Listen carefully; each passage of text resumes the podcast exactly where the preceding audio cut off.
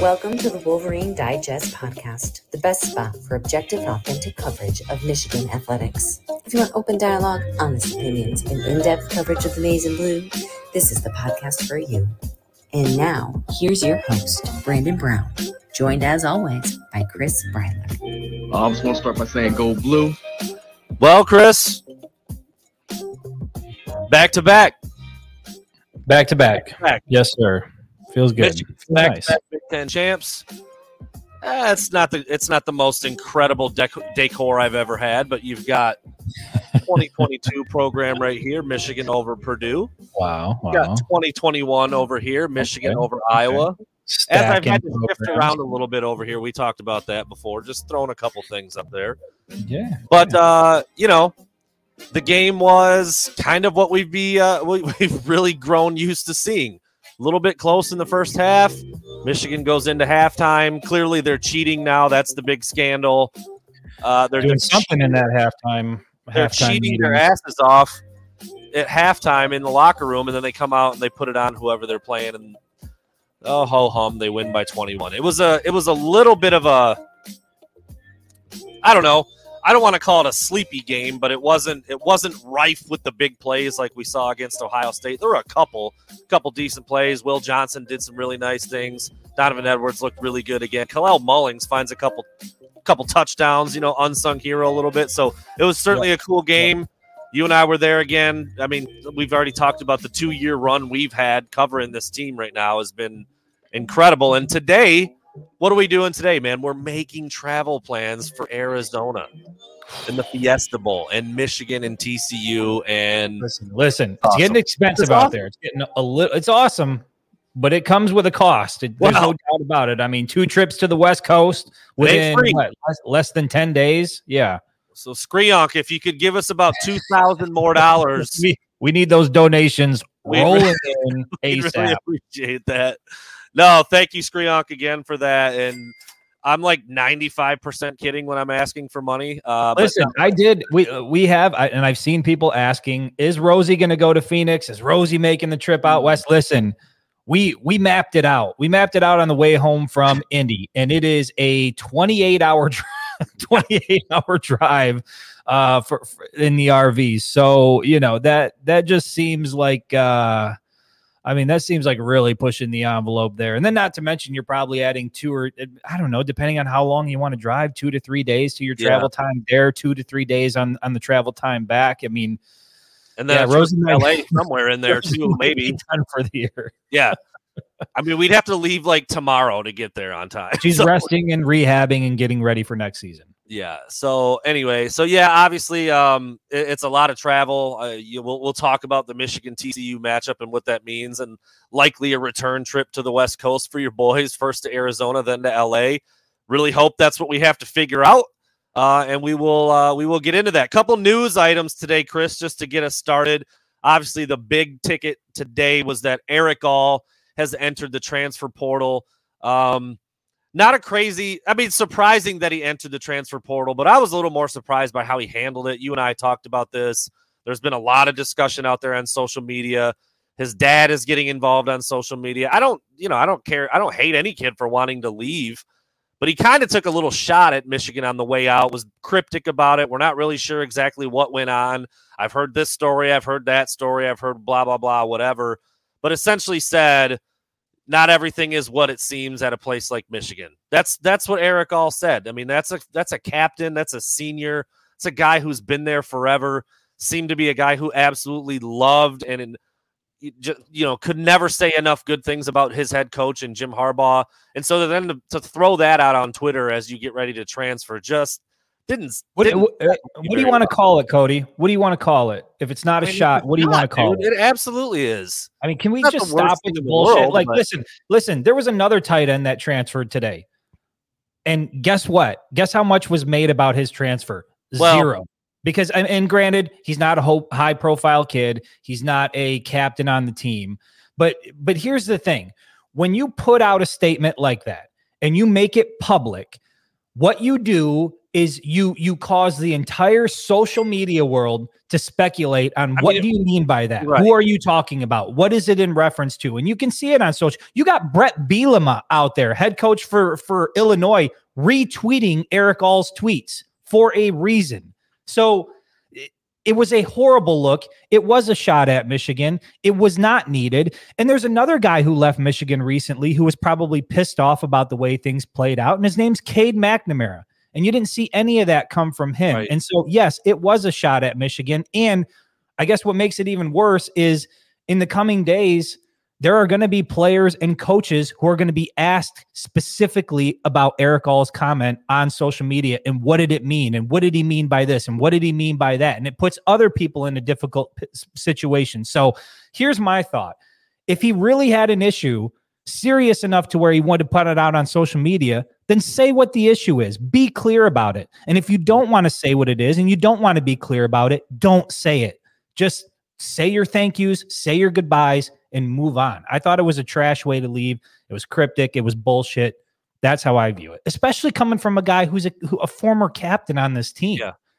and just didn't ever really conduct himself in that way. I mean, seemed to have a, a really great experience at Michigan and developed into a really good player and Right. made some big plays and just I mean, he was voted captain. That's not a captain move.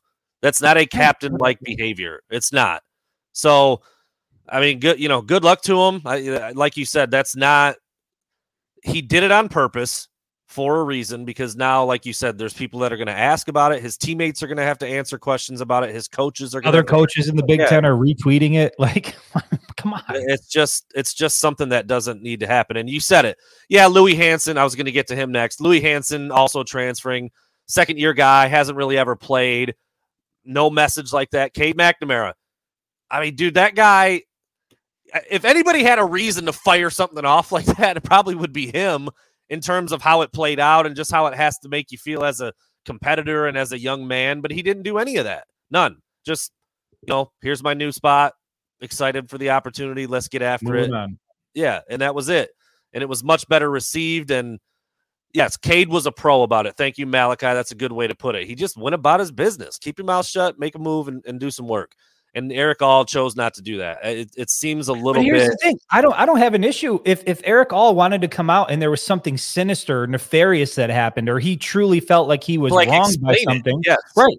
Then then put it out. Like like say it. Say what it is that happened. When you come out and you say something in a half-assed way and you leave it open to interpretation, that's what social media is going to do. They're going to pick Right. that up and they're going to was it Jim Harbaugh? Who was it? What what happened? What exactly was the issue? Who did him wrong? And that's all you saw following that tweet. So you know, I just I got a big problem with that. It, it reminded me of exactly the way that, and- and even Josh Gaddis when he left, he was kind of cryptic about it, but he went a little bit further, you know, saying that he was promised certain things, or when certain people say so. You know, I don't know. It just it, it had very uh, Josh Gaddis vibes to it. That sat wrong with me. I try not to say.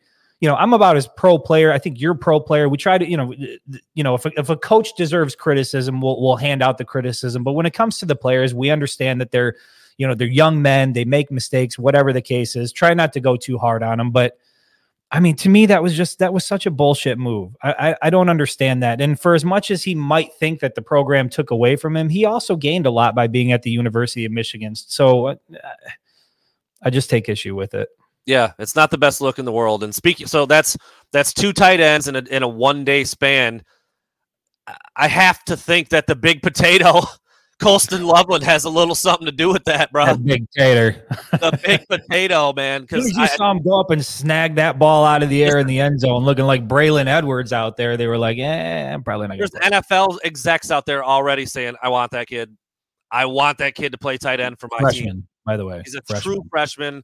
He's listed at 237. He's probably 245 or 250 if I had to guess. He's a big dude, can really run, put together, shows that he can go up and make it's the only catch of the game, but it was an incredible catch, probably the best contested catch a Michigan receiver has made all year when he went up between two defenders, made a play, scored a touchdown. And look, man, that, dude, that, that that dude's ready for whatever role you throw at him. I mean, he could he could lead the team in catches next year. Like, and I'm- I'm just saying that because we know how the wide receivers are used and how the Right. offense looks, and it's probably not going to change much. And that guy, I saw somebody tweet this. I think I said it to you, Chris. Colston Loveland already has the same amount of career touchdowns as Erick All. I'm not saying that to like throw shade on Erick All, but like, you know, you you take a shot on the way out, you're going to get criticized a little bit. People are going to dive into what you did, and now all of a sudden, people are saying like good riddance. I don't want to say good riddance, but like it didn't look good, and Michigan fans and everybody on that roster are like, well, we're, we'll be fine. See you later, 83. Like that's that's how it's going to feel when it didn't need to go that way, and it kind of it kind of sucks. But other than that, the tight end position is just fine.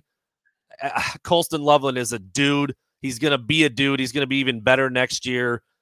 Uh, you know, Michigan's going to be just fine. I mean, you hate to break it down like this, but it it it warrants this kind of reaction when when you get a response like like Michigan just did what they did without Erick all all season. So like, what what's the problem? Correct. And, and can I just say oh. this because I do want to make it clear. I have absolutely no issue, no issue, whether it be a guy like Erick All, Cade McNamara, whoever it may be in the near future. If they decide to transfer and they feel that they've got right. a better fit somewhere else, I, you know, I encourage that. If you think there's a better opportunity for you somewhere else, I am totally pro being able to transfer, go play wherever you feel the best fit is. The only issue I have is when you leave the program you're with you put out some sort of statement like that and you leave everybody hanging and you basically make the program look like the bad guy. I take an issue yeah. with that. I mean, we cover Michigan at the end of the day, you know, we're both Michigan fans. We both want the program to do well. We believe in the program. And so I, you know, I, you know, eh, kind of in a way took that a bit personally. Sticks maybe more so than I should. A little, little bit, bit yeah. in your craw. Little bit in the old craw. Uh, thank you, Blue Heart, for the donation. Appreciate. Yeah, he says it right. Two types of people in the world. There are players and people that are better than you. One, you can prove them wrong, try to get better, or two, woe is me, I've been slighted, wham, wham, wham. There's a lot of that these days, and it's unfortunate to see Erick All go that route. Didn't see it coming, but there it is. Uh, the other yeah, news, about, I, was, was, yeah, are you going to touch on Mike Sainristil? Is that where we're going? Oh, I forgot about that. Uh, that that one was such a good thing, and I kind of we kind of figured that that was happening the way Jim Harbaugh was campaigning for it. But thank you for reminding me. Mikey Sainristil announced he will officially be back for his fifth year of eligibility. Just incredible, incredible, incredible, huge. Uh, that that guy has the way that he's grown during his time at Michigan, and the transition he made from offense to defense to captain to leader, the way he conducts himself this and we were talking about it on the way back from Indy. You start to go through the roster and who are the guys that are going to be back and what pieces yeah. are going to be there. And and then you get the news that Mike Sainristil is coming back. And it just to me, it it spells what I said before: continued success for a program that looks like it's finally built to to reach a certain level of success year after year. I don't view this as like, wow, this was a really cool two year stretch, and then after that they're going to fall off because they're losing people. They are bringing back a ton of talent. We went through the defensive line. We're talking about guys like Mason Grant Ken, or Mason Grant, Kenneth. Uh, uh, I'm sorry, Kenneth Grant, Mason Graham. Um, who am I missing here? Rayshaun Benny. You know, they're, there's they're eight loaded. guys. There's eight loaded. guys in the front four that me and Chris were both like, dude, you got Eyabi Okie, Jalen Harrell. I mean, yes. So Makari got, Page. You've got your four. You've got your four interior guys and freshman Kenneth Grant and Mason Graham, Rayshaun Benny, who's also young, and Kris Jenkins, who is not a senior. He go. will be back. Right. I guess he could flirt with the NFL, maybe, but I, I, don't see it. I think he needs probably should come back one more year. We saw how that worked with Chris Hinton. We talked about that. He needs yep. to come back. He needs to be. He needs to be a dude next year, and I, I, think he will be if he comes back. On the edges, you've got Braiden McGregor, Eyabi Okie, Derrick Moore, and who's the last one I'm missing? They had four out there too. Who you say Jalen Harrell? Jalen Harrell. There you go. Jalen Harrell, Braiden McGregor, Eyabi Okie, Derrick Moore. Young, ready to go. You've got Junior oh. Colson coming back. You've got Will you Johnson. Will Johnson out there in the secondary. Defense, just fine. Offense, also just fine. Little bit of work, little massaging to do on the O line. We'll yeah. see what happens with Sherrone Moore. His future could be. Uh, I mean, there. So you know, it's like this every year at a place like Michigan. When you're winning games, you've got big time players. There's roster turnover. There's staff turnover. Jim Harbaugh has weathered that to perfection for the last two seasons. I don't think it's going to change. I don't think it's going to change. So I Mike Morris might be he's not coming back. I mean, I'd be shocked if he comes back. He's the highest graded prospect on Michigan's roster for the NFL. I mean, yeah. I just if he came back, that'd be incredible. I wouldn't bet on it. I would expect him to go pro, but we'll see.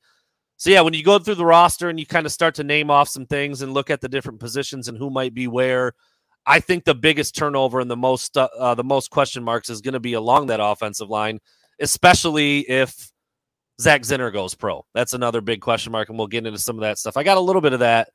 Uh, uh did I have some of that in uh, eh, burning question? And eh, we'll see. We'll see how that ends up looking. But yeah, Mike Sainristil still coming back is huge. I mean, I would.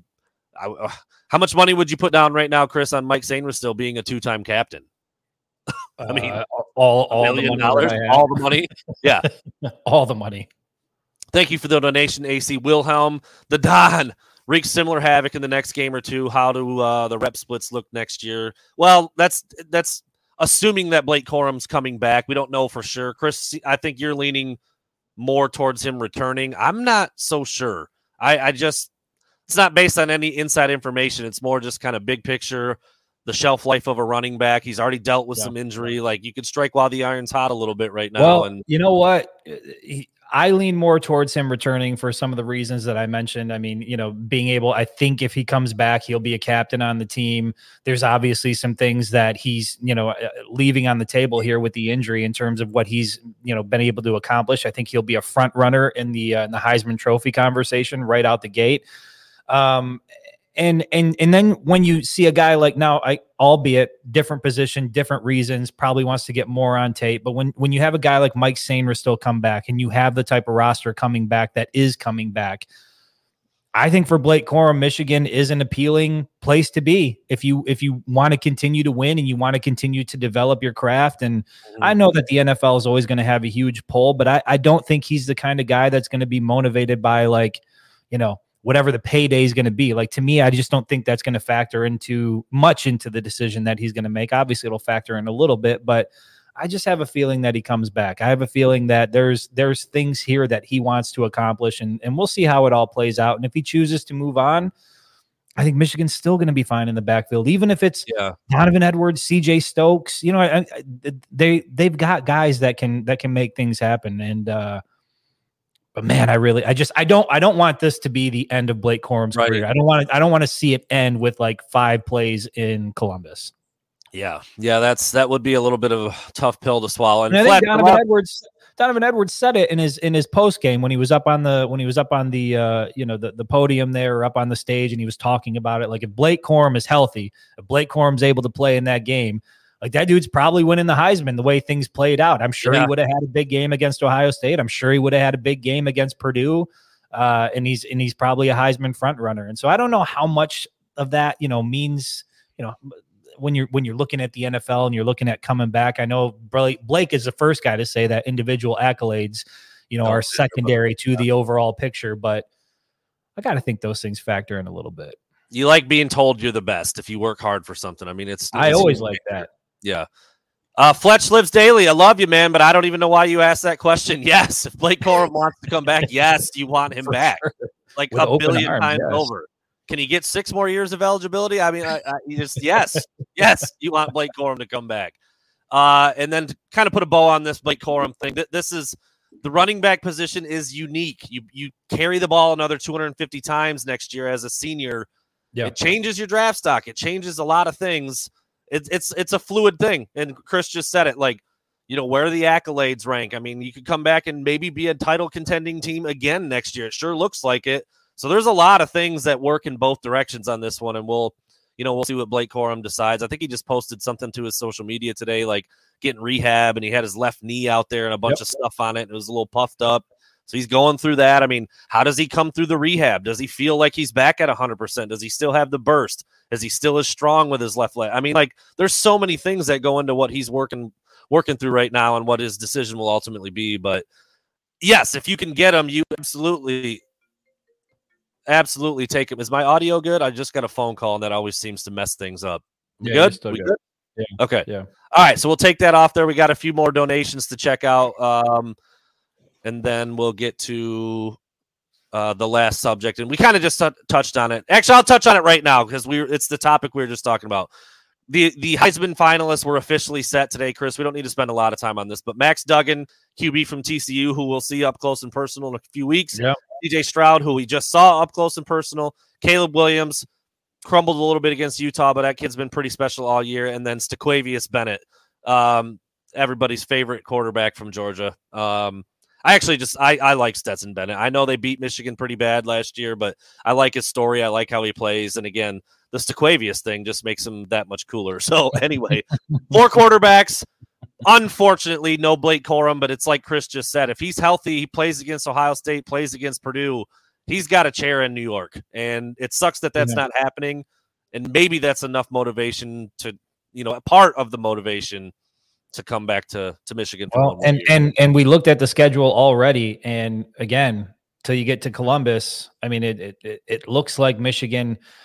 Um, go ahead and go through their 2023 schedule and try to pick out where that roster loses, especially coming off the season and the confidence. I mean, you're going to get a, a, a now at this point a veteran quarterback in JJ McCarthy. You're going to get a healthy Donovan Edwards back. You're going to have guys like Darius Clemons who are ready to step up. I mean, you're going to have you're going to have weapons on offense. You're going to have a ton of weapons on defense. I think this team is once again next year primed to make another title run. And if Blake Corum is part of the mix, yeah, when you have a healthy uh, Donovan Edwards for the year, that does take some of the mileage off of Blake Corum, and I think that that's Yeah. that's what has to be considered as well. So, again, yes, if you can have him back, you take him back one thousand percent, zero question. Couple really good points here. There has been rumor about Braylon Allen looking at Michigan, and if he could come, you would absolutely take that guy too because he's a star, and he would he would just make that room that much better. And oh, by the way, Kalel Mullings just scores two touchdowns in the Big Ten championship and looks good playing running back in a position where he was battling for snaps at linebacker. So like, there's a lot of things going on in there. Blake Corum will sit down and wade through all of it, obviously, before he makes a decision on whether he's going to come back or not. Uh, No Chad Everett, thank you for the donation, sir. If Corum comes back, hope there's a balance between the backs and still letting JJ sling it more. Yeah, that's that's that's been it all year. You got those running backs back there, and they're really freaking good. So give it to them a lot. But damn, is it fun to watch JJ spin that thing and throw it around the yard a little bit? So Here's what I will not do. how that looks. Here's what I will not No do. complaining about it though I anymore. will not question Like, the yeah. process. I, whatever. If they, if they come out the gate in the first three weeks and they run it, uh, you know, sixty times every single, I'm not going to say a damn word. They whatever they're doing, it's working. Thirteen and zero, looking like. I don't know. Do, do you want to call them a favorite to win the national? I mean, I think you still got to consider Georgia, right? Until somebody Yeah. can, can knock off Georgia. But damn it, the, the fact that Michigan is even like right there with them, Yeah. and, and and with the way they're built, not just physically, not just you know the athleticism, but and you've heard a lot about it this week, the mental makeup of the team, which is something that we've been talking about for a long time.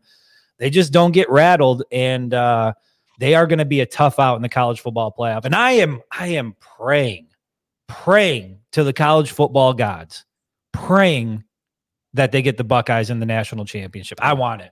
I want to see it because the only thing better than beating Ohio State once in one season is doing it twice in the same season and once for a national championship. They won't be able to say a day. I mean, what can you say if you're a Buckeye at that point? It, it will break the entire say? state of Ohio. They might say bye bye Ryan Day. That's maybe what they would say. Honestly, I just want to see the whole state of Ohio just crumble into pieces. Into forty-five and five. Hit the fucking bricks, Ryan.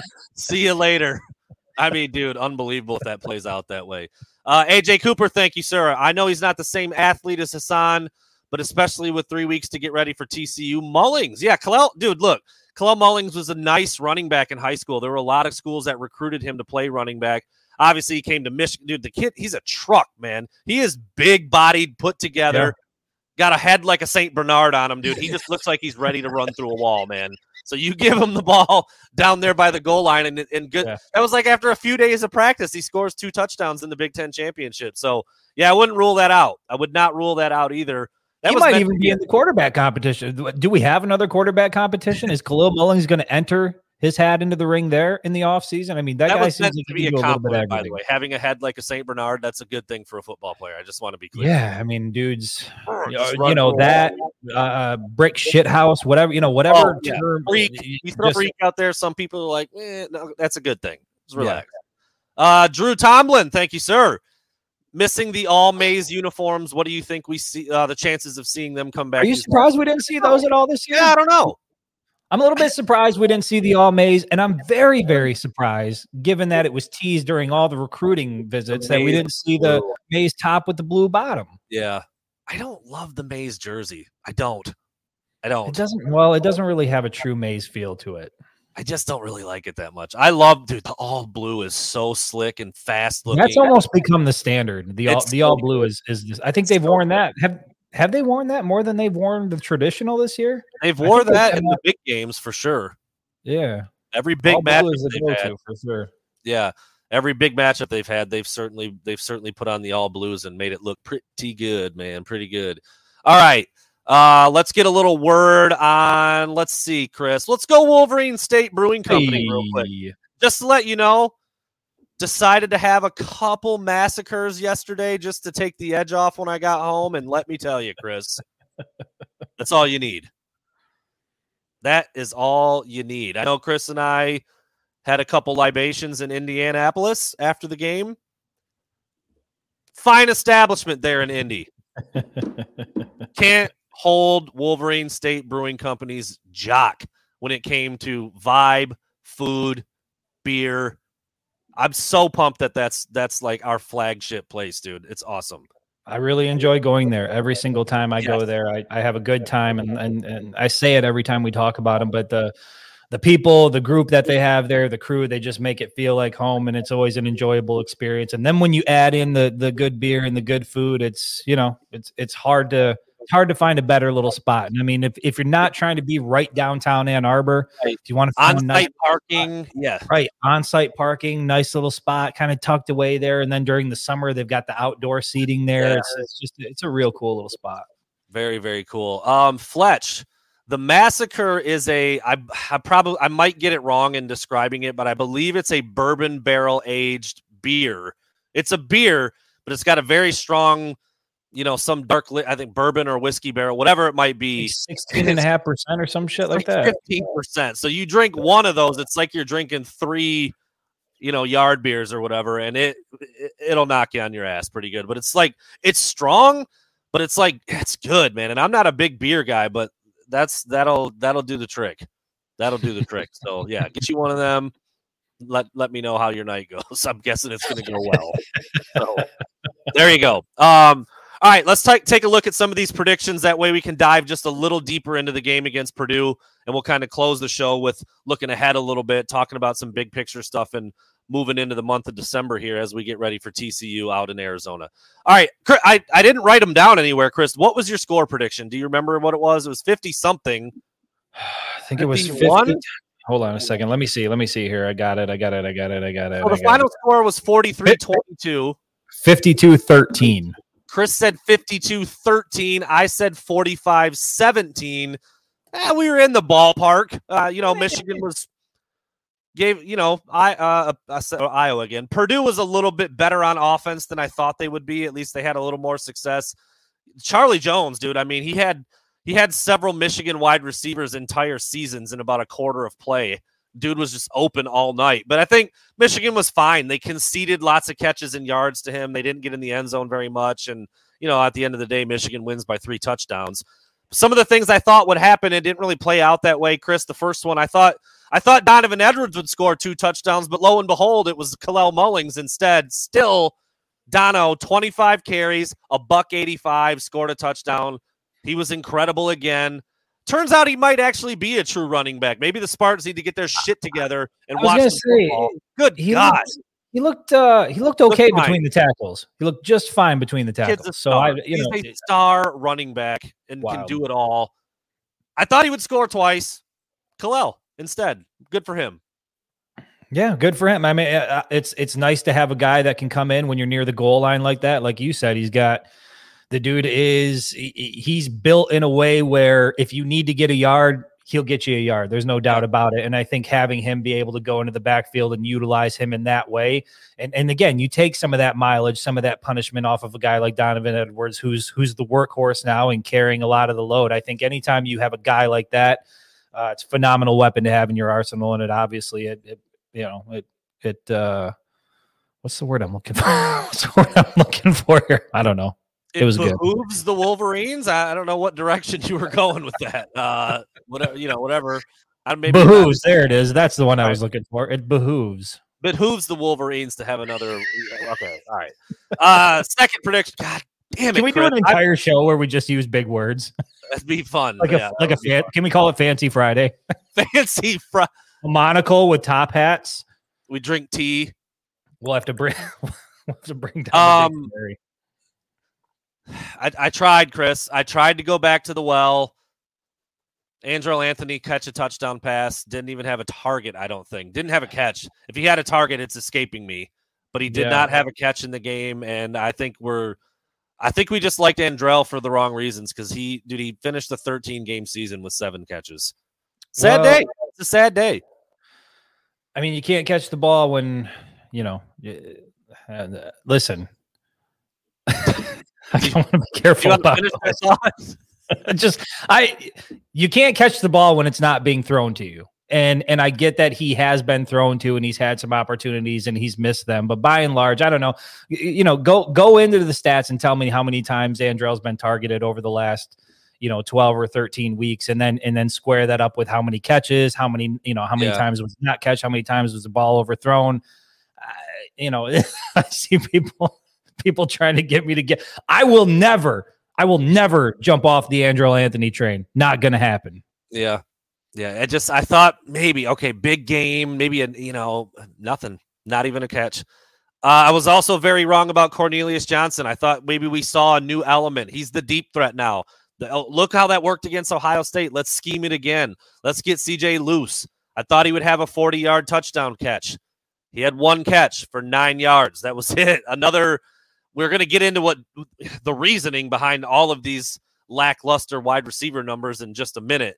But Cornelius, I thought maybe he'd get loose for a deep ball again, and it, it didn't happen. yeah i mean you know again it's I was out on a limb with that one, but still, you know, we get him Yeah. loose, man. Let him run. Let these guys run.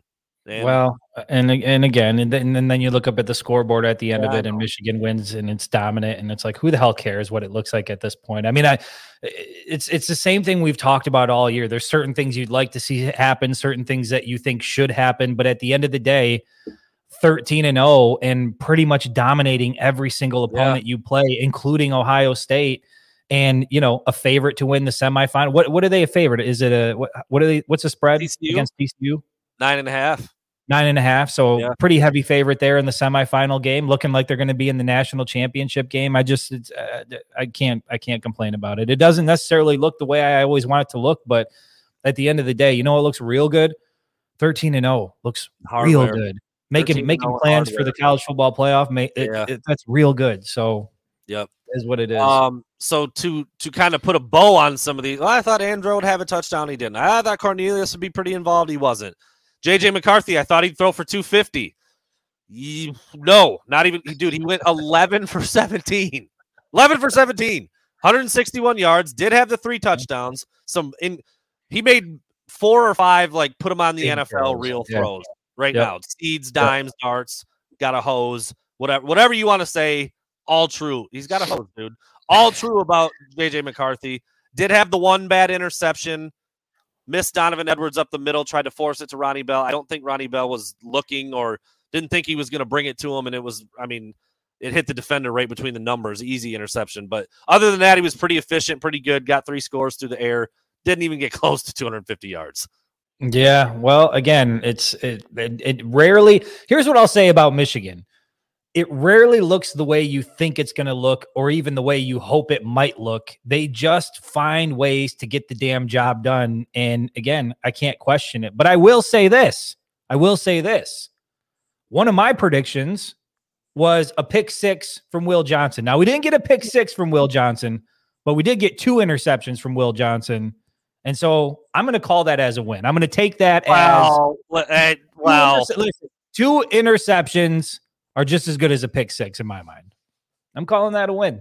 It's a I'd have victory. to strongly disagree All with that, but it, it was All a good. great game. It was a great game. We can say that.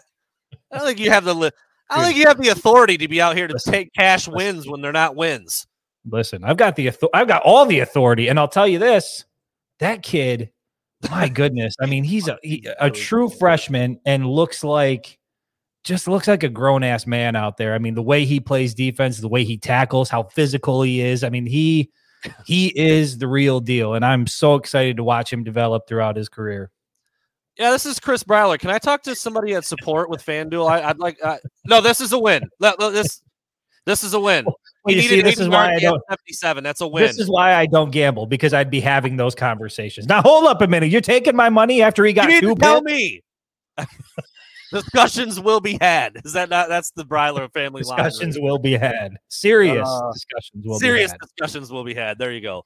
And last but not least, the only damn thing I got right in this whole game of predictions was that Michigan would win by at least 17 points in the second half. Mm. And they hmm. did 29 mm. to 9 in the second. We got to find out what's going on in that locker room. Just, we got to get somebody in there. We got to get we got to get a, uh, a hidden camera somewhere in the locker room. We got to find out what they're doing. Something fishy's going on in there, right? Something. Has to be. Jim Harbaugh just can't be that good at his job, can he? I don't know. Starting to look like it. Starting to look like it. All right, we've got a media Mediaskapes ad coming up. Should we go exit 19? Oh my god, I'm, get, I'm getting PTSD. Please PTSD. pull it down. Nah, nah, uh, we'll go with the regular Woo. one. Richie. hey. Hey, this is Rich from Mediaskapes located in Burton. Let me fill you in a little bit about our business. We are a full service sign and graphic company from banners, yard signs to vehicle wraps. When it comes to marketing your business, we also provide video and photography services as well as apparel and promotional items. If it's something that will make your business or organization stand out, we do it. And I guarantee we do it well. We are Mediaskapes on Dort Highway, south of Bristol Road, just before Rock Bottom. Check out our work at mediaskapes.com. That's mediaskapes with a K.com. As always, Mediaskapes with a K. There's the number, the location, the tagline. Said it all year long, man. They were a big part of what we did this year. Rich and the, and the crew over at Mediaskapes could not be happier with uh, everything that they. I mean, if it had stopped just right here, Chris, we'd still be happy and ecstatic and thrilled with yeah. everything that that they were about. But it, it There's just no it went so far and above and beyond that. So big shout out to Rich over there. Chris, can you hear me? Yeah, I got. Oh, I was like, wait, did, Chris, did we lose Chris? Did we lose Chris? So you actually brought this up to me, and I think it was just I think it was Dan. I think it was the old buddy Dan from NL right there. Where did you see the uh, the whole halftime scandal? I didn't see that either. You you brought it to my attention. Where did that come from? Let me see. Who, hold on. Just chat. Maybe give uh, give these folks a little bit of a, a background as to what we're talking about here, just so that it's right. okay, so everybody knows that Michigan has been like it's been uh, like a different team after halftime. Michigan comes out and just wins, wins, wins, wins. I mean, like what was it, 103 to three or something at one point? I mean, at one teams like literally were not scoring in the second half, and Michigan was putting up 20 plus every single week. And so now, apparently, I don't, yeah, I don't know if it was some slap, a fan from another school, somebody who actually matters, any, you know, dink with an opinion. I don't know. I can't, I can't find, I, I usually, I usually screenshot these things. I think it's a gentleman who covers Michigan State athletics. Okay. I'm not sure in what capacity. Um, so idea but, has been floated that Michigan is doing something nefarious, and that's why they've been able to. Something's happening at halftime that's allowing Michigan to come out and be as dominant as they are. Okay, uh, Eric May is saying that it was on Eleven Warriors, which is a. I saw, I, I saw it somewhere out there, and I saw people retweeting it, and I was like, "That's what we're going with now. That's what like that's the latest conspiracy theory that somehow, some way." when Michigan goes into the locker room, there's something happening in there that's giving them an unfair advantage. And it just, I don't know, man. It's exhausting. It's exhausting keeping up with all the bullshit throughout the week. It really is. I mean, you know, the, the, the, you go back last week and you, you know, the the Mazi thing and the conspiracy theories that were floating out there about that, and you know how even the law is against the folks over at Michigan State, and now you got those same people claiming that Michigan's doing something during the half that's you know giving them an unfair advantage. I, it's it's hard to keep up with. Maybe that's uh, what it uh-huh. You know, Sean Patrick. Okay, that's so- what it is that's that's what they're that's what they're struggling to understand is it's good coaching and they're just not familiar with that in East Lansing. It's like a foreign concept to them. When you when you're not when you're paying 95 million dollars to not even make a bowl game, I think they're just like, "What how can you be that good?" Like good coaching isn't even something that dawns on them. Okay, so Justin Spiro is a Michigan State person. He covers them in some capacity. If it's this tweet, then he was just he was completely being facetious and just joking. But he said, "My totally serious my totally serious theory is that Michigan injects their entire team with an illegal super drug at halftime of every game and they're facing real scrutiny." I'm just asking questions. Are we positive they aren't getting help from alien overlords at halftime? So obviously he's Uh, it he's wasn't that. It, wa- But- it, it was it was definitely not that. but there there I feel like there has been some other stuff out there that I started to see once Chris brought it to my attention. Here it So- is. Here it is. It's it's from the same from the same gentleman. 9:46 a.m. So I think maybe what happened is he got some backlash. Someone needs to investigate what Michigan is doing in the locker room at halftime of every game. It has to be something. Oh, okay. Okay. So that's what he tweeted out. And then obviously he got his ass kicked all over Twitter for it and then think probably, you know, rethought the tweet. But again, it's like it's just just dude, the Well, things so- that come out of the very first response to his tweet was like, "It's called having a good coach and a good staff. Michigan State should try it sometime." like so. So there you go. you certainly paid for it. My God. said, I, "Yeah, yeah." Then he said, "I suggest, I suspect foul play," and it just went. There you go, Lydia. They pull out the they pull out the Michigan branded uh, Ouija board, uh, and, and they start asking the uh, asking the uh, the spirits what they need to do in the second half to pull out the game. I could see that. I, I- actually I could see Jim Harbaugh doing that. So there you go. All right, Chris. I don't know if you have one off the top of your head, but it's that time. Holy, Do you have one? Oh my god, I'm gonna, I'm gonna have to let you go first. I don't I, I don't have one at the full disclosure i forgot to write one down this week too so you could i was i was doing burning questions i was trying to get the Here, predictions you know what? Here, I, I, wasn't gonna go there. I was gonna let it go, but I I, I, oh I, I have a uh, TFG. I have a it- TFG. is this, are you really doing this And listen, I hope the guy's watching, Oh, assuming he can get, uh assuming he gets Oh, uh, boy. internet over there and, and whatever, and, and you know, no, no. oh boy I'm just gonna pull it out. Some gentleman from Wow. the Fox Sports This crew. guy I go over to take pictures post game, and you know how it is when you're a photographer. You're running around, you're trying to figure out where you can take pictures. You're just trying to get the good shots that you can get, right? And I listen. I've been doing this for a year.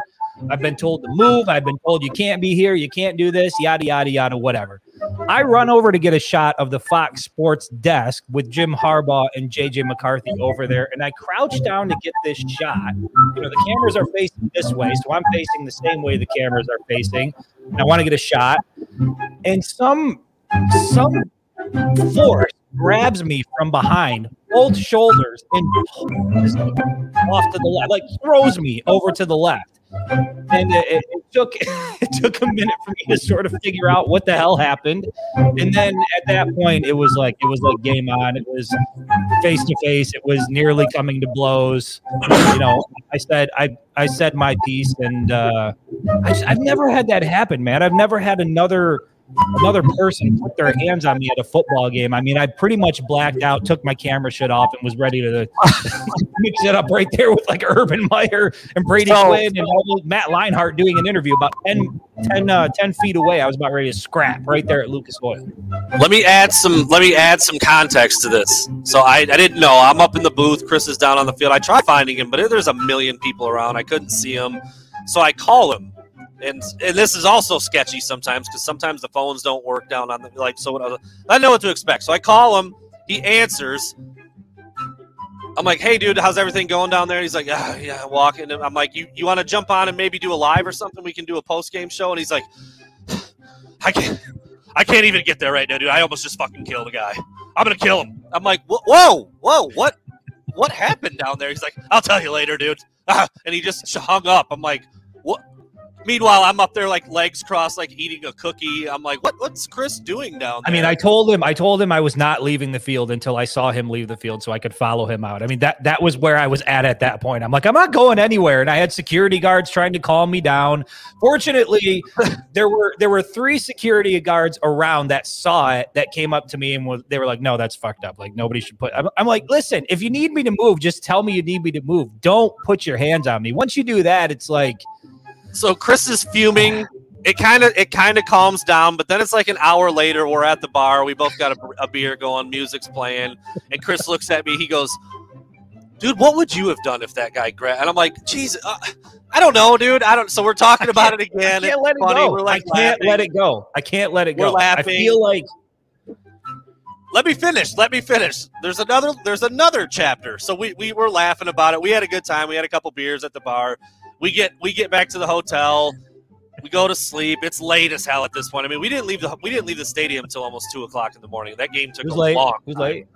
So we get back to the hotel. We get ready to tuck in, go to bed, whatever. We get up in the morning. We get all our stuff around. We get in the elevator. Chris again looks over at me. He's like, "This is how you know you got a problem, dude." The first thing I did when I got up this morning was I Googled Fox grunt labor worker cord guy. Like he was trying to find the man by describing what he is. I'm not going to let it go. I'm not going to let it go. Here's a, here, if any of you have ever, if, if you've ever seen Seinfeld out there, there's an episode where you know George Costanza, some some guy burns him in a meeting, says something to him in a meeting, and he has a comeback, but he doesn't figure it out until afterwards, and then it drives him crazy, and he can't let it go until he finds this guy. You're right, and has to, and has to. That's how I feel about this. I feel like this guy deserved to get popped and he didn't get popped. And until he gets popped, I'm not going to be able to let it go. So if I see him out at the Fiesta Bowl, if I see him out in LA, I'm telling you, I'll never forget that face. I mean, we were like this far from one another, and I, I let him off the hook. I let him go. You never let another person put their hands on you. And the only reason I I didn't retaliate was because I had my badges on. I had my camera with me. I didn't want to sacrifice any of the uh, the professional. you know, the jerk store called. Yeah. Well, there's going to be another store calling the next time I speak. It was. I can't It let was- it go. I won't let it go. I'm gonna go with uh, I'm gonna go with uh, just to kind of put a bow on this whole experience to uh, in, in uh, Indy. I'm gonna go with like one of our one of our funny, more positive TFGs. Like you know when you see somebody do something, you're like, What "The hell is this guy doing?" This fucking guy. He, me and Chris are at the bar. Really, several very cool bartenders in there. We were chopping it up with them, telling them our story a little bit. You know, we're with SI, we're doing this, we were just at the game. They're telling us all the years, you know, going back to when the Big Ten championship was there and how crazy. Because this one was pretty low key. Chris and I were pretty surprised by how subdued it was outside. There wasn't like a big street party like there was. Didn't last feel like a party this time. yeah, it was different. So we talking to him about this and that, whatever. This one dude that ended up being one of the cooler guys we chopped it up with all night. He had a big beard. He had long hair. It was pulled up in a bun. He was just, he was a cool dude. He was funny. He was doing, you know, talking to us all night about all these different things. At one point, he walked away and he was doing something at the computer. And Chris and I, I think Chris, because I was leaning this way towards Chris, and Chris was looking this way, and he was in Chris's peripheral. And Chris is, he's like, "Did you see what that guy just did?" And I'm like, "What?" I'm like, "That bartender, he's hilarious." The dude put chapstick on. Did he? Didn't he also put the chapstick on in a little bit of like a funny way? I feel like was- said that. I mean, there's no there's no real manly way to apply. manly chapstick. way to apply chapstick. Correct. he put chapstick on all over his mouth, and then proceeded to lift up his arm sleeve and kiss his arms with chapstick on. And then he was doing something with his belly, and he was pretending to play the piano on. It, this guy was he had a journey right in front of us, but. Look, I'd be lying to you if I said I never did just a, a token joking around like on the biceps. I've never applied Here's chapstick. I don't think he knew anybody was watching. He wa- He, was he just didn't. off in his no own way. element, doing his own thing. Thought it was hilarious. It stuck it with is. me. I the whole time I've been thinking like I wish we would have partied with that guy a little bit more. Listen, I'm just gonna put it out there right now. Fox Sports Crew, keep your head on a swivel. That's all I'm gonna say. Your boy's not letting it go. Yeah. No, I want to be very clear, Malachi. This was not like a frat boy move. This was like a I don't just a hilarious, like quirky dude. He was awesome. Yeah. He was hilarious. Yeah. I I enjoyed talking to that dude, and I I found it very entertaining that he was, you know, yes, dude, your mom is dead is is dead on. The Rottweiler was loose again. He just he, some some some things just need to be finished. Damn it, Brandon. You know what I'm saying? Some Well- things just need a finish, and it's not finished. It'll never be over here. Chris, do you want to field this question, CJ? Uh yeah, I mean, not that there, there's certainly not anything wrong with there's that. anything And I, wrong I with did, that. I, I did think that that I did think that we were there. Uh, I think I did think that that was the type of bar that we were in when we first walked in, just based on Mm. based on what was going on. But I think it was just there was there were a lot of people. You know, it was it was a. Here's the thing. It was a pizza place, and we that's Yeah. why we originally went there because we thought we were going to be able to get pizza. But the, the game didn't get over until so late that by the time we got in, they stopped making food at 2 a.m. So we just sat there and drank instead. But the vibe in there, I mean, it was- they were playing Drake, they were playing Lil Baby, there were Michigan fans, there were like people from Indianapolis. I mean, it was just a real good group and mix of people. The bartenders were great. The vibe was the vibe was on point. I really enjoyed it. But yes, Homeless guy Ironically- tab. It was, it was a glorious night. homeless guy came in and had Brandon buy him a drink, buy him a Coke, um, charged his speaker while he was in there. And the, the main entrance was in like you had to drive through an alley to get into into the place. So it was a little bit nefarious, but man, it was fantastic. Enjoy. Guy comes up, homeless dude comes up, orders a Coke, orders the Coke, and then hands me the receipt and is like, You help me out with this. I'm like, "What the- You just ordered it. Like, well, what else are you going to do? Like, whatever. You're a good guy, Brandon. Bought the guy a Coke. He was fine. He got out of there. He had a good night. Yeah, should we talk about that, Brandon? Should we talk about listen, we went there to go get food. Should we talk about what you did in the press box a little bit before? I'd rather we not. I'd rather not. because you're de- you're developing a little bit of a reputation of what you know the subway wrapper, some of the other things, and then what you told me you did in that press box towards the end. Well, okay, so they brought they brought pizza up at halftime in the press box. I didn't eat any at that time because I wasn't hungry, and we were, you know, the game had plenty before the pregame. It was fine. But then at the end of the game, I was hungry, and I went up there, and the pizza was pretty much gone. So they had normal round pizzas, and they cut them into like little squares. Like the squares were small, like little, so you could grab a bunch of them, and it stretched a lot. You know, when people were going out there and getting their plates filled up or whatever. But by the time I got up there at the end of the game, all that was left was like the nasty, like dingy crust all the way around. Of course, all the good pieces Basically, basically flavored cardboard. Yes, all the good pieces in the middle with cheese and pepperoni on them were were gone. No, no, no. This was no company. This was a store bought item. We're starting on the ground floor already. This was not a high price. Totino's This was this was not a gourmet pie. microwaved. They banged them out in like one of those tall, like kitchen, like warm up a bunch of shit at one time. That's how they brought them out there. And I, but you know, desperate times for desperate measures. So I grabbed four or five of the little crust, and I'm not. And I took, I started eating one, ate it, started eating the second one, and I was really questioning like my life at that moment. I was like, "What? Why am I eating this? This is awful. I don't want to eat it." we got out there to and my stomach started hurting. I told Chris that's when I think I told Chris the story because I was like, bro, my stomach is not Maybe that's how you got sick. Uh, maybe. Yeah, I'm I'm battling through it a little bit. I wasn't gonna bring it up in case I had a bad show.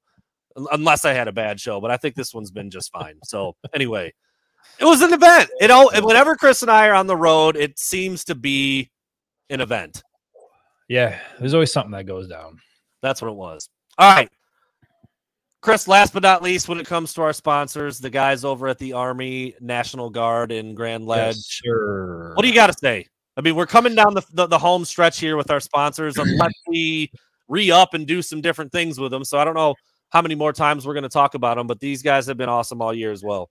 Yeah, again, it just it goes back to our experience that we had there over the summer. It was a life changing experience, and and getting to go out there and spend time with those guys and and Jared Johnson and Dave Lewis and and and some of the other crew that's there, and you know just hanging around them and and having walking away from it with a totally different interpretation of what the Army National Guard is all about and the type of people that are there, and then obviously when you get to get into a uh, a Chinook helicopter and fly with the football team and fly over Michigan Stadium, I mean those are experiences that stay with you forever. And you know it doesn't mean that everybody's going to get to do that, but but by and large, the what I walked away from all of that experience was these are just incredible people. They do incredible things, and I think again, I encourage anybody out there who's like, you know, if you're getting into your adult life and you're trying to think, you know, what might be the best fit for you, and this is something that maybe you're considering, I highly, highly encourage you to go talk to the folks over there in Grand Ledge, set up a meeting, make a call, do whatever you have to do.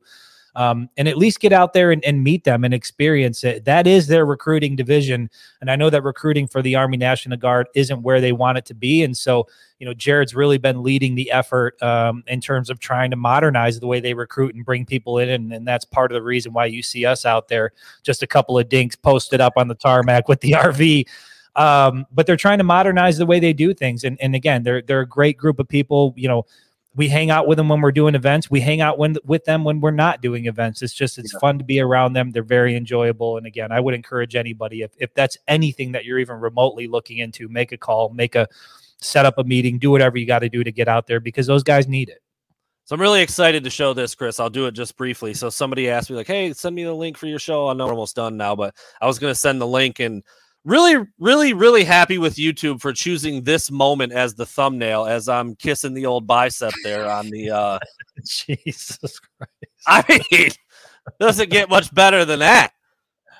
Hey, uh, uh, uh, should I give him one? I'll give him one.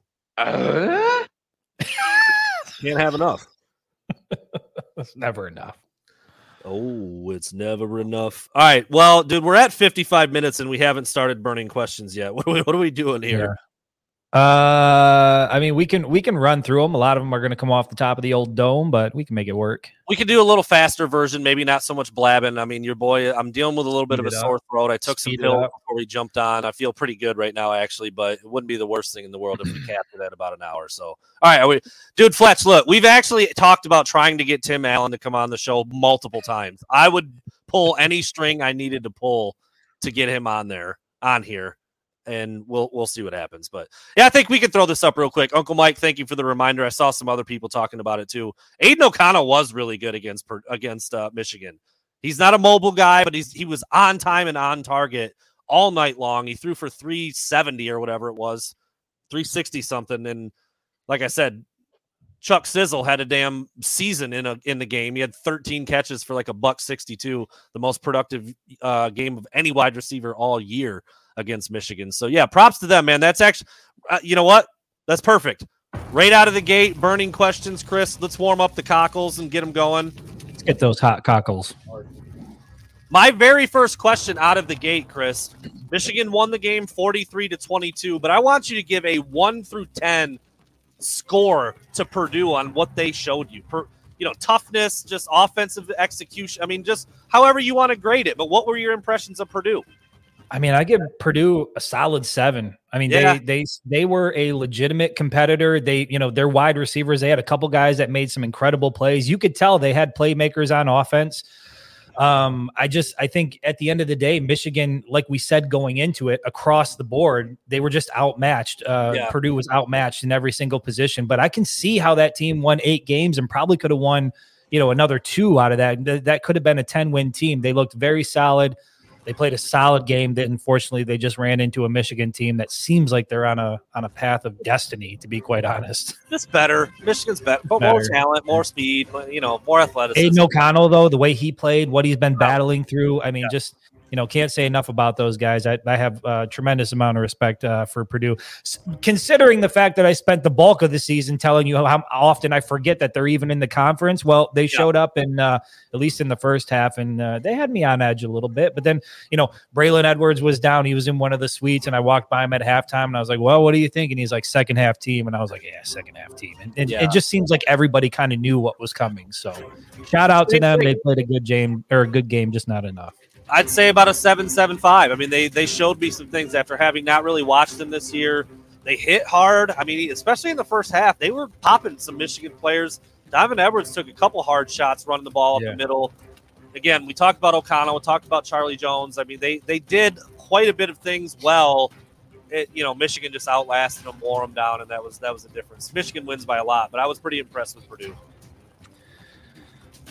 All right, Brandon. this is going to be an interesting question, um, and I'm not sure how you're going to answer it, but I'm going to ask it anyway. Uh, after the game, over at over at that Fox, uh, over at that Fox, uh, you know, little counter desk thing where they were doing the interviews, JJ McCarthy was greeted by Urban Meyer, and Ooh. Urban Meyer gave JJ McCarthy a hug, but then he also pulled in JJ and said something into his ear very gently, very closely. I've got a picture of it. I'm curious What do you think Urban Meyer said to JJ McCarthy in that moment? I know a great bar here in Indy. That's probably what he said. Girls will let you do whatever you want. No. Um, you know, Urban Meyer recruited him. And so, uh, you know, they have a connection. They have a, a bit of a rapport, a bit of a relationship. I'm sure he was complimentary of the game that he played. I'm sure he, you know, all the. I don't. I would guess that it wasn't anything, you know, earth shattering. But who? But I don't know. There was contact between Urban's lips and JJ's ear. That I do know. I'm a little weirded out by that. I mean, look at look at look how close look how close Here. Urban is. Look at him. Look at him. Look how close he is to our quarterback here. You get Got your filthy hands off of JJ McCarthy, Urban Yeah. Meyer. You get your dirty hands off of him. Yeah, I don't know what was said, but I just thought that that was a really interesting interaction because Harbaugh was over there as well, and Urban came up and shook his hand and said something to him. But man, he pulled JJ McCarthy in real close, gave him a hug, said something in his ear. Probably like, "I wish we had you instead of CJ Stroud," but that's just that could be my guess. Your ear tastes like Doritos. maybe, maybe that's what he said. I don't know. I don't know. All right, number two for me, Chris. Uh, what are we? 26 days away from kickoff against one TCU in the Fiesta Bowl. As we sit right now, knowing what we know, we watched TCU lose, by the way. We watched Michigan win. What is your confidence? I did another one through 10. What's your confidence level one through 10 that Michigan will beat TCU in Glendale, Arizona? I mean, nine point five. That's Pretty- high. Pretty high. I, you know, again, I, I and I know that uh, TCU presents a bit of a different challenge than what uh, Michigan is used to. Probably going to run, you know, a bit of a high tempo offense, which is shown to give Michigan fits at least in the first half. I think Maryland was doing that. Um, but at the end of the day, again, you look across the board, and I think they're just outmatched in every way. And they certainly that defensive front at TCU has not faced a, an offensive line like what they're going to see with Michigan. And to be honest, I don't think their offensive line has seen a defensive line like they're going to see against the University of Michigan. I think it's going to be a shock to the system for the Horned Frogs, and I think. I think Michigan certainly covers. I think that that number might move north of what you say it was nine and a half. I think that move. Yeah. I think that number is going to move up a little bit um, as we get closer to the game. I, I just think Michigan's the far better team. I don't think I don't think TCU is like butter soft or anything. I don't. No, not at all. They proved that against Kansas State. I just don't think they felt it. I don't think they felt it like Michigan's going to make them feel it when it comes to the defensive pressure, when it comes to the O line, when it comes to the running game. I just think I, I'm like I'm with you. I'm at like a nine. Like I don't feel that worried about Michigan not being able to handle business in that game. I just don't. I think Michigan's. I think it's a bad matchup for TCU. I think Michigan's poised and ready to to keep it moving and play for a national title, which is incredible. All right, so let's talk about that. Let's talk about TCU a little bit. Um, obviously, we've talked about how good Michigan is on both sides of the ball, some of the things they do really well. At this point, after what you've seen after 13 games, what is your biggest concern heading into the Fiesta Bowl? What is your biggest concern, whether it's offense, defense? What's your biggest concern with the Michigan Wolverines right now? It's a hard question to answer. They haven't showed. They haven't really done anything. All because the, answer would have always been, can they make some big plays if they really need it in a game? Yeah, they can. They did it against Ohio State. They had four plays of more than sixty yards in that game. So, I guess I would say that. I, you know, if they still need to like, all right, if they somehow manage to find themselves down by a couple of scores, then do they are they built in a way to climb out of a hole and jump back in front because they much they would much rather get a little bit of a lead that becomes a slight like Michigan gets up by like nine it's a wrap. It's I feel like they get to that two possession mark and it's over for the other team because the defense is going to bend not break they're going to bow up they're going to create a turnover here or there and they're going to run the ball and and, and it's going to be over with. So I, I would still say if somehow they manage to get down two scores to a team, do they quite have what it takes to, to jump back out in front? I think they actually do. But like that's that's the closest thing I can get to for a concern. Yeah, I would say, and and I cut out a little bit there, so I'm not I'm not sure if that's exactly what you said, but to me, it's it's it's just the offense in the first half and how many points they put up, and you and you don't want you certainly don't want to find yourself in a hole early. We know in the second half Michigan can be dominant, but again, when you're playing from behind, if TCU gets out to a fast lead, they they've shown that they can score points. Obviously, their quarterback is Right. an absolute animal. He can he can do it through the air. He can do it with his legs. He's got you know I don't, this is very cliche, but literally the heart of a champion. I think they said he had heart surgery prior to the season, like four nine weeks? days or so. Yeah, four weeks or something like that before the season. Um, and he just looks like an absolute killer out there. And so if Michigan can hang with them in the first half, not let TCU go off, then I think it's a wrap. You're right. Once Michigan gets that nine point lead, 10 point lead, and then you head into the second half with that, it's over. Yeah. And he's redheaded, so you know he doesn't have a soul. He don't give a shit, dude. He'll go out He there and kill everyone. You know how redheads are. They're crazy, dude. They I can say it because I got him in my family. It's fine. Don't I don't need any hate from the redheaded community. Okay. Uh, number three for me. You know they stick together. number three for me. You you just kind of feel like it's coming because Michigan's been really good and it happens every year. The turnover with the staff, like it- it's it's just part of the game when you have a successful season and you've got coaches who are qualified. Jim Harbaugh himself saying like certain guys on his staff are ready for the next thing. I mean, like that's the that's the guy currently employing them saying it. Yep. Chris, which coach can Michigan afford to lose the least? Like if you could put like a block, keeping this guy, get away. Hands down, Jesse Minter. Wow. Got to keep Yeah. you. You can't lose your defensive coordinator. You know, you, you you lose Mike Macdonald after one year, and then you can't lose another defensive coordinator after a single year. I think you've got to have some stability at that position. You got to keep him around for at least another year. He's proven there. I mean, when Jesse Minter's name was floated out, I was like, "Who the hell is Jesse Minter, and what is this all Yeah. about?" And it turns out, not only is he as good as Mike Macdonald, but he might even be a little bit better. And I'm sure there's going to be people that I you know are going to look to hire him away from the University of Michigan. I just think Jesse Minter needs to stay in Ann Arbor. Give us at least another year. Can we have another year out of Jesse Minter? I don't want to Right. find this team once again in the offseason trying to replace it and trying to create. I mean, Jesus, I don't know. I- Can you can you strike gold three times in a row on a I know. defensive coordinator hire like that? I, I'm not sure how often that happens, but to me, it's Jesse Minter, no questions. But I will also put Steve Clinkscale in there. I mean, uh, you look at the way that the secondary plays. You don't want to lose a guy like Sherrone Moore. I think he's the most likely to go. So I've sort of already made peace with Yeah, that, okay. especially with the way Jim Harbaugh was talking about it. But yeah, to me, it's Minter. I think it's also Minter. I do think you could put some votes in there for Sherrone Moore and people wouldn't be mad. Like he, Yeah. the O line work two years. I don't know if they're going to win the Joe Moore Award again this year, but they certainly could. And you know, moving into the OC role again, how much is he really doing that? What's Matt Weiss's role? How much is Harbaugh? Like, there's still a little bit in there. I mean, like we talked about that all year too. Is is Sherrone Moore really the one trotting four tight ends out there? Maybe. I think it's Jim Harbaugh, but it might be Sherrone. But anyway, I think you could put plenty of plenty of pros in in the in the good column for Sherrone Moore, but I, I would also say Jesse Minter. He's been phenomenal.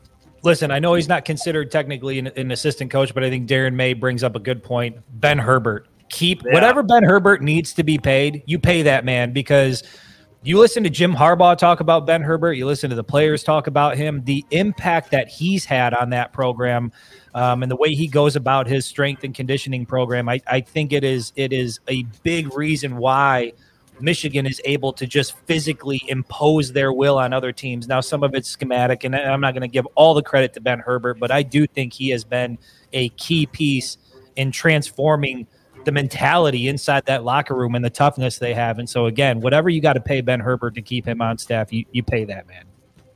All right, what do you got? What do you got in the hopper? All right, this is going to be an interesting question because the numbers certainly don't look the way I think we thought they would look. But I'm just going to ask it to you this way, Brandon. Has JJ McCarthy lived up to the hype? Has he lived up to the expectation this year so far?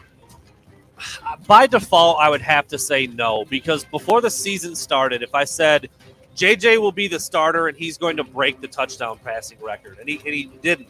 I think he does he. Ah, porn. God damn it, dude! We almost made it. We almost made it.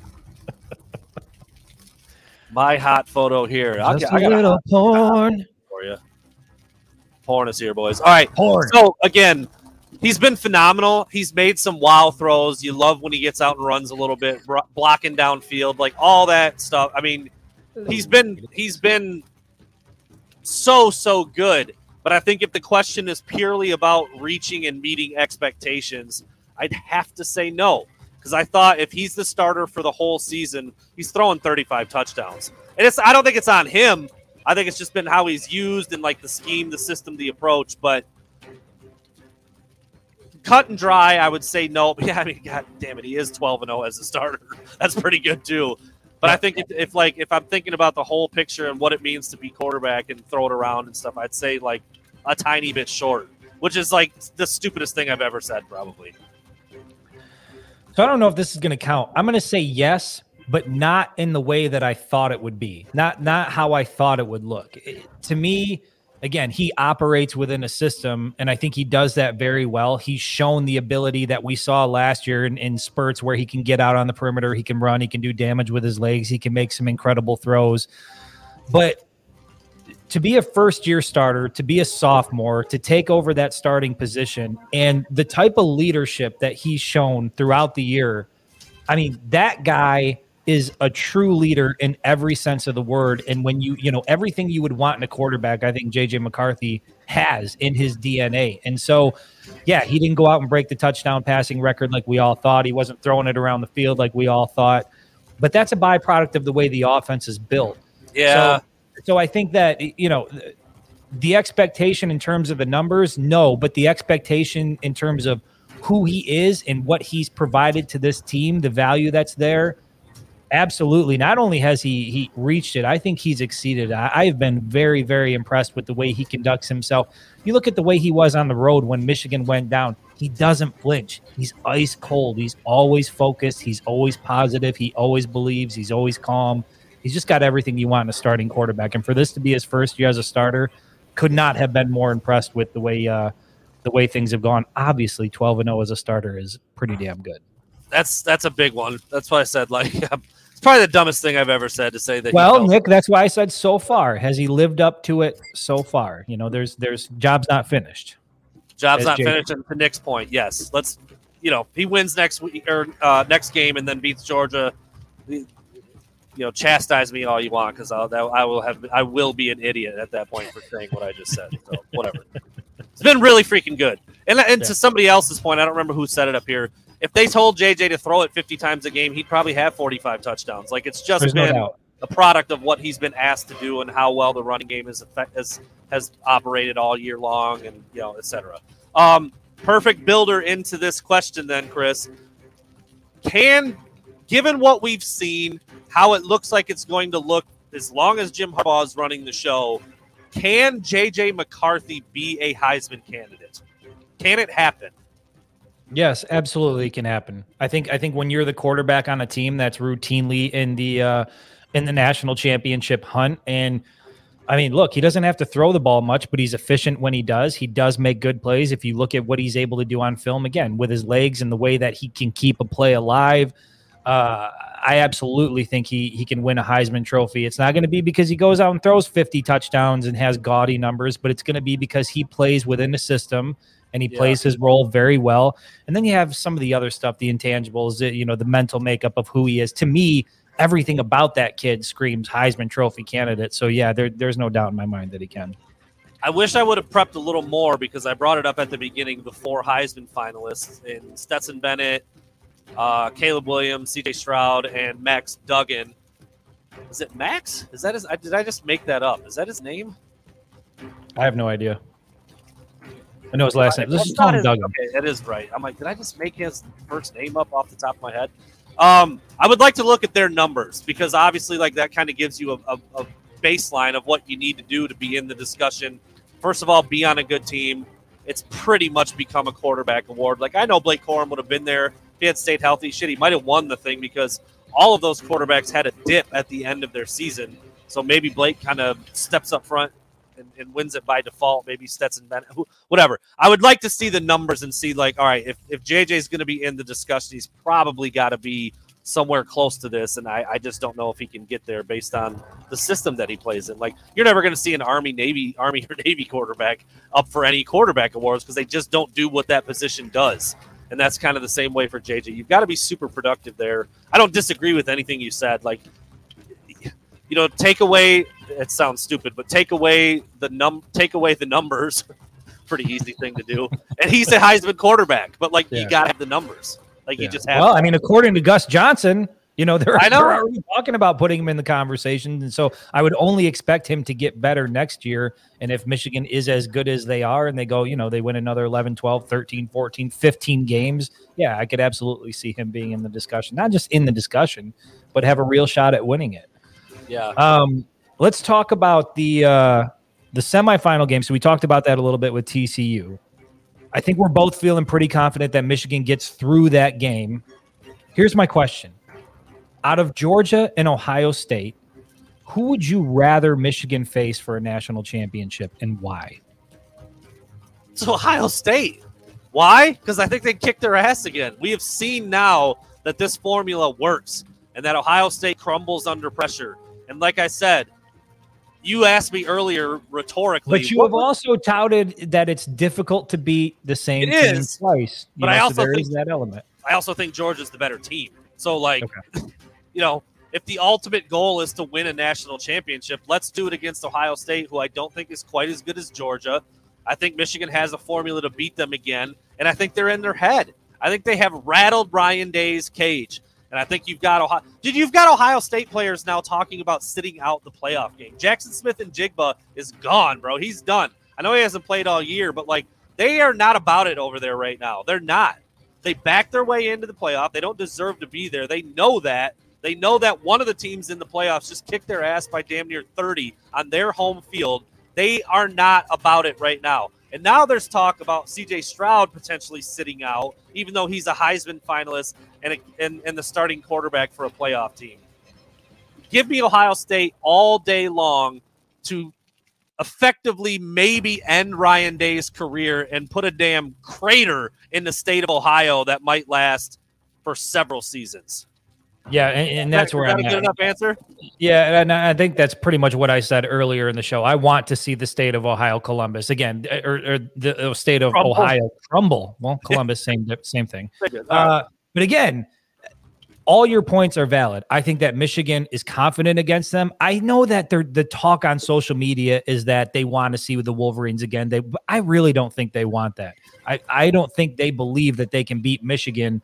And to be quite honest, uh, when it comes down to Georgia, sure, it would be nice to get revenge on what happened last year and be able to face them. But how how many more opportunities in our lifetime are we possibly going to get to see the Michigan Wolverines and the Ohio State Buckeyes play for a national championship? I know the college football playoff is expanding, and so the you know the odds maybe increase a little bit instead of a four-team playoff. But to me, I, I want to see it, man. That that is like must see TV. That is a once in a lifetime sort of event, and I am really, as much as I hate to say it, I am polling for the Buckeyes to beat Georgia because I want to see that national championship happen bad. So give me Ohio State. Might be the first and only time I've ever wanted to see Ohio State win a football game.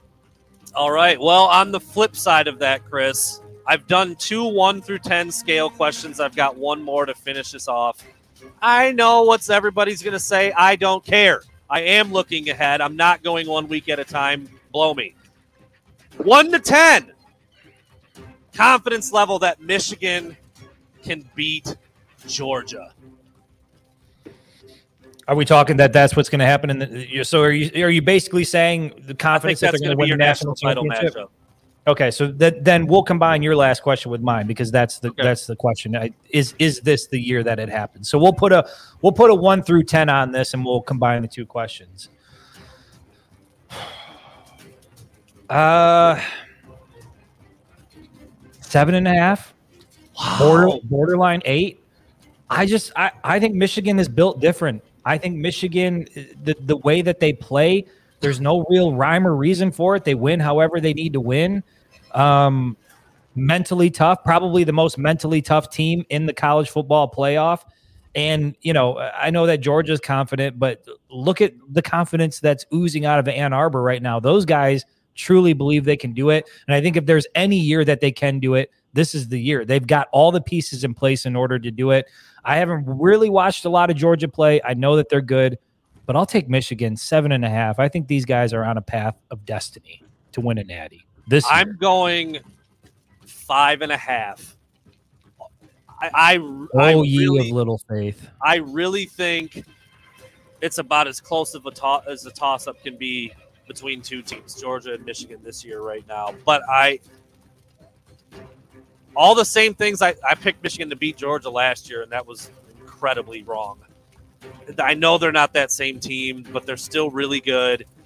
But I do think what Michigan does travels, and I, I don't think I know. We just we've watched it for 13 games now. We know it travels. The second half adjustments, the defense, the various looks on defense, the running game, efficient JJ McCarthy. We've seen it for 13 games now.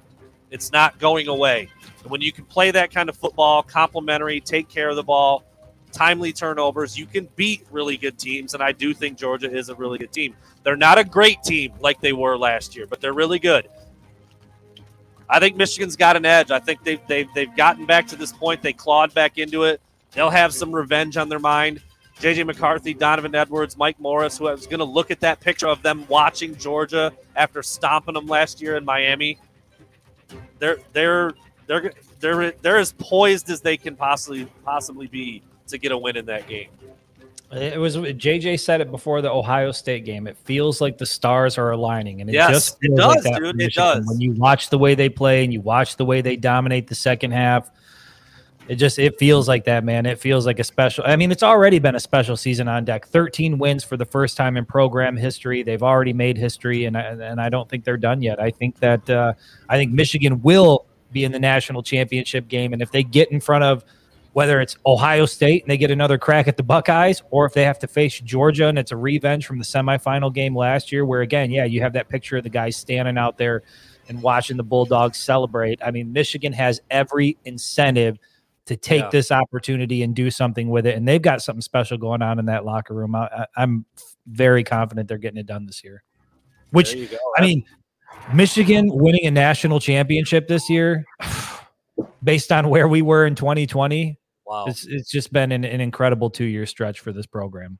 no doubt, no doubt about it. There was one more donation. at us Where going did a buck 21. I know, Oh, dude. It never fails. Wow. There we go, Nick. Thank you for that donation. As we get ready to head on out of here, an hour and 22 minutes in, Michigan would kick their ass worse because they know now for a fact that they can threaten them. They they know now for a fact they can do any of the things they want to do, and so does Ohio State. That's the key. They know that Michigan can beat them over the top, that they can run for 200, that they can get pressure on CJ Stroud, that they can shut down, not shut down. They did have two receivers go over 120 yards, but Yeah. they didn't change the That's game. going to happen. And that that's the key. Neutral field might be 30. Might be a 30 point loss, bro. Beat that ass. Dude. What a what a fun talk to be having. This is Playoff. like the type stuff you talk about when like you're playing a video game or something. It's like it's it's it's like this close to being reality. Michigan, Ohio State for a national championship. I am again praying we get that. It's just What an experience. I mean, Chris might be the good luck charm. I don't know. First Could two years covering the team, is that a coincidence? I look. I'm telling you what. Uh, if they win the Natty, uh, I it's gonna. I said it last year, going into this season that I don't. You know, it's gonna be hard to top that experience last year. Going down to Miami, doing everything we did. Well, here they are topping it, and uh, might top it in a very, very big way. So yeah. It, my neighbor said that the other day, like, "Hey, I picked a picked a really good team to, or good time to start covering the team." I'm like, "You're not kidding. You are Yeah. not kidding." Yeah. So that'll be fun. Well, Wednesday we'll be back, fan led. Get your show, uh, get your questions ready for that show. I think I saw someone ask about it earlier. If we're going to continue to do three shows a week, we'll, we'll see. We might be we might be off on this Friday. I haven't determined that yet. Ultimately, we like doing the shows, and we know you guys are here, and the donations don't hurt. But like, yeah, it's you know coming up with three shows a week when there's no games to talk about is a little Yeah. tricky. We'll see. Yeah, it is a little tricky. And you know what? Taking these next few weeks to get a little more time with the family and do stuff like that. I mean, you know, do- we're, yeah. we're grinding it out throughout the season. And so I think, you know, yeah, we might scale back to maybe two shows a week until we get back into the the playoff starts, but we'll, we'll see. We'll we'll talk about that offline. Just saw it come up. It was came up early actually, but Wednesday, Wednesday will be a staple. We will have Wednesday will always be shows. here. Yep. Always be fan led. We may sprinkle some other segments in to kind of supplement missing a show during another part of the week, but we'll be back on Wednesday and we'll keep you posted as always. And yeah, we'll just throw Rich on there if we need to. We go. Rich or or CJ or our Whoever. slapdick friends who don't even know what they're doing. Like we'll have somebody on the air. How about that? Does that sound good? All right, Chris. As always, man. Another good Uh, show. See you, everybody. Another good show.